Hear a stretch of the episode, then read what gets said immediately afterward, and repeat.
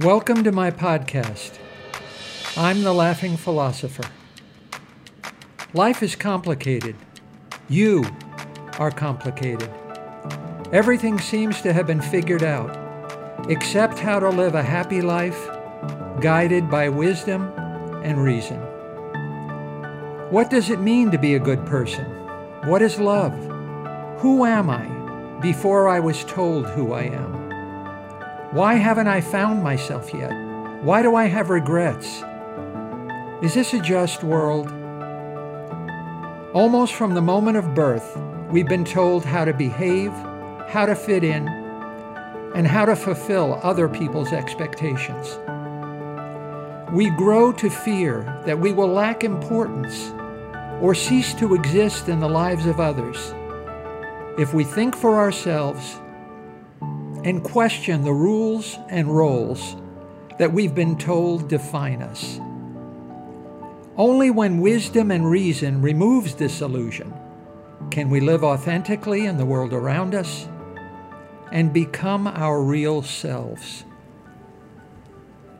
Episode 9 Why do we believe in the absurd?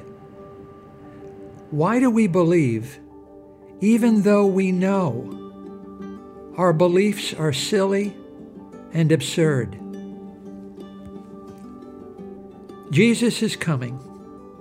He's coming for the second time, and hell is coming with him. Every atheist will be punished by Jesus for not believing in him. Every Buddhist, every Muslim, every Hindu, every Jew.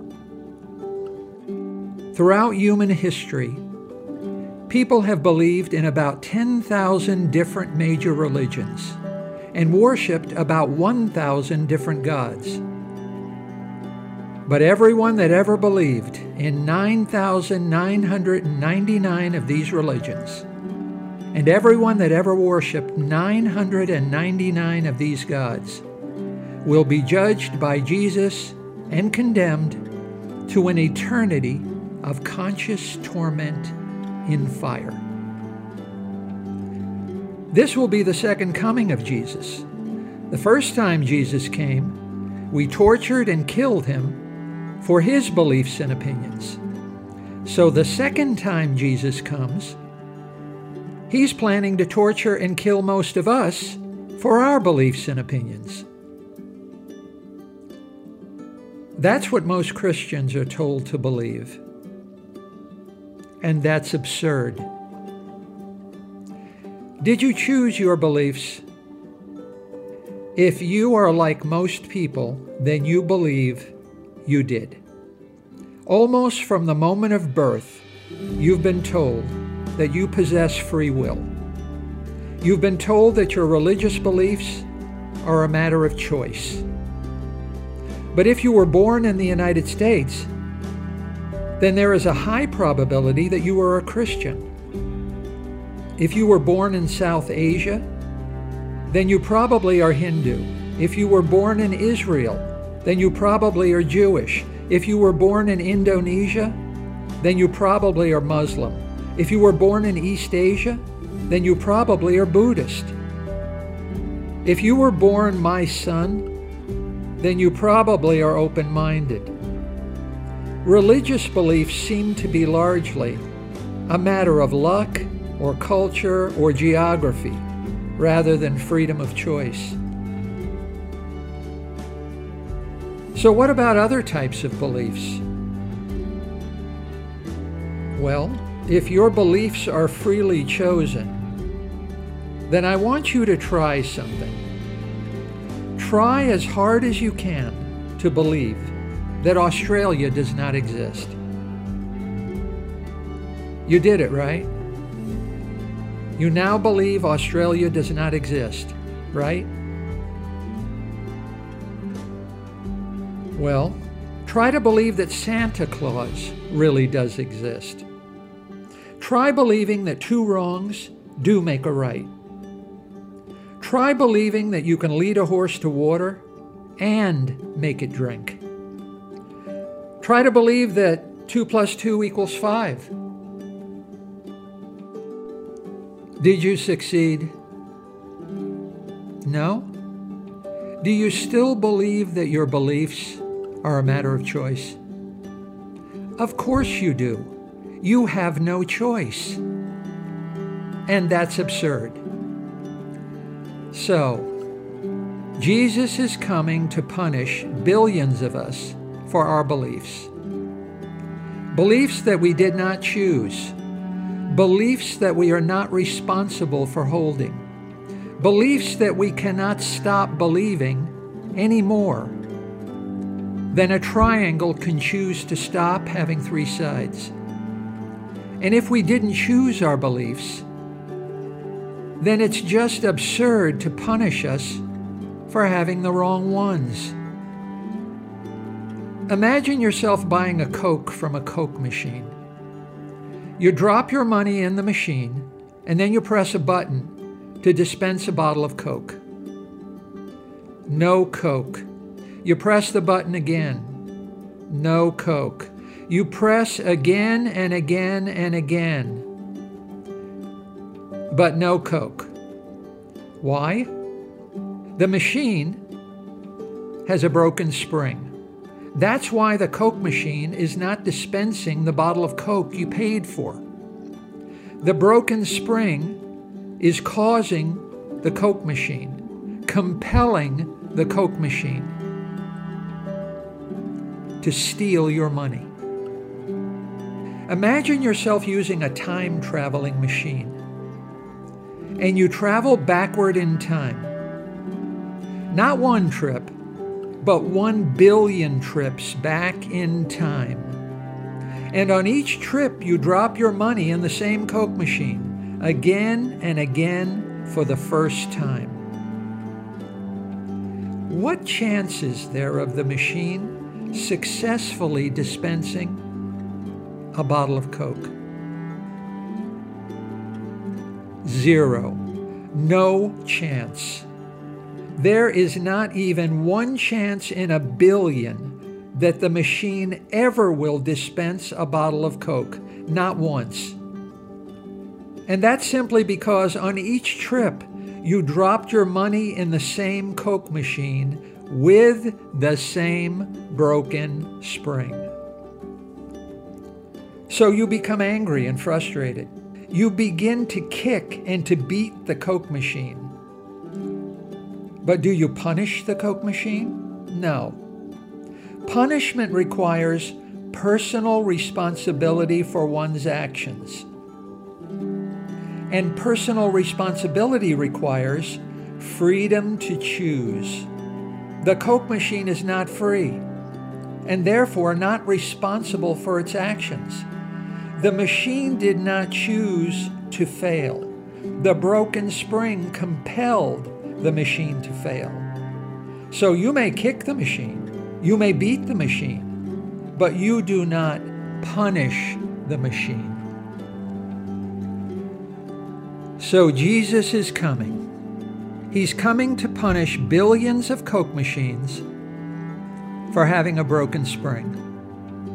And that's absurd. Socrates didn't condemn people who rejected or ridiculed his teachings. Neither did the Buddha.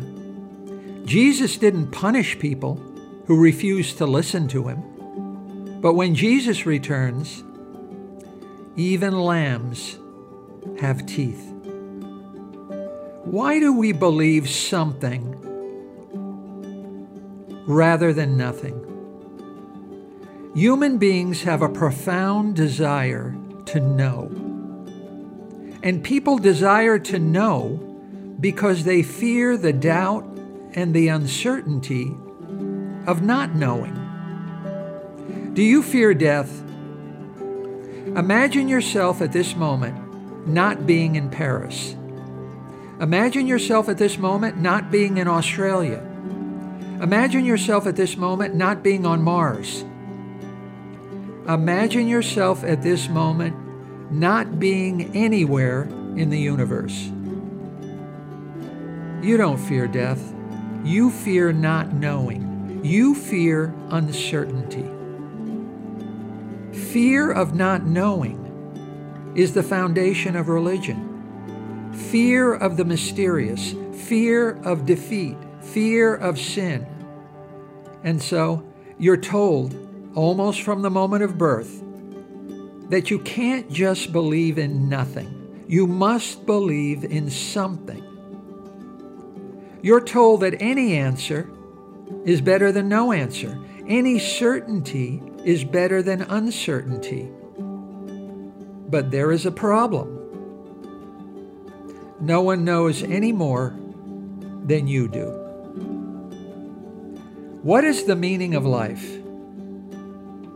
Meaning is a matter of language, not fact. Real things have color. Real things have weight. Real things have shape. These are facts. But things do not have meaning. To search for a meaning to life is to be bewitched by language. You can, however, give meaning to life by what you do with it. See life as it is. Conquer life with reason and compassion. Make of it the best you can. Life is not a problem to be solved. But for some people, that's not an answer. Does God exist? Many people claim to know the answer with absolute certainty. And it makes you feel better to belong with them and to be a member of their club. Their unshakable certainty makes you forget your unshakable uncertainty. The church is a club. It has a club leader. It has a clubhouse. It has special uniforms and costumes. It has special chants and rituals. It has special rules and procedures. It has everything to make you feel more certain and less afraid, less confused, and less uncertain. And no matter how crazy its answers are, no matter how impossible, ridiculous, and offensive they may be, you believe the club. You believe because any myth, any superstition, any fairy tale, no matter how absurd, is better than not knowing. Why does the club promise all good things, happiness, justice, wisdom, but it never delivers anything at the actual point of contact between you and the real life world. The club never keeps any of its promises in the present. The good things are always in the future. In the present, the only true reality, we get nothing. And it is always now. Nietzsche said, we would rather have the void for our purpose than to be void of purpose. Not knowing makes made up nonsense feel more likely to be true. But just because you hit yourself on the head with the Bible and you hear a hollow sound does not necessarily mean that your head is empty. The Bible was written by God, we're told. Why then is there nothing in the Bible, not one word, not one sentence, that could not have been written by men, ancient men? To most Christians, as I believe, Christ believes. If you hate homosexuals, then Jesus hates homosexuals too. If you hate abortion, then Jesus hates abortion too. If you love guns, then surprise, Jesus loves guns too. The indisputable fact is that Jesus never spoke a word about guns or homosexuals or abortion. So let's face it, the real Jesus, the historical Jesus, is irrelevant to most Christians. Like life itself, God is what you make of him. Is Trump a God? Well, the wise and the humble and the compassionate have their God, so why shouldn't the ignorant, the vain, and the cruel have their God also? We are mad, said Montaigne. We cannot make a worm, yet we make gods by the dozens. I believe that God may exist, but the idea of God you and I have in our head, the idea put there by society almost from birth, is absurd. It is a picture of a married bachelor. It is a picture of a triangle with four sides.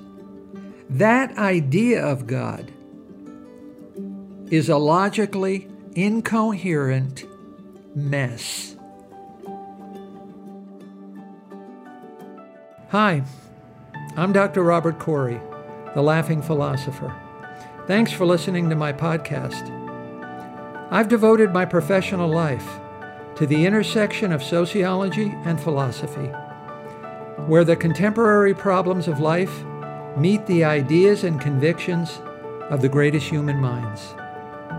Join me by subscribing to The Laughing Philosopher as we use reason and wisdom to explore big answers to the most important of all big questions how to live.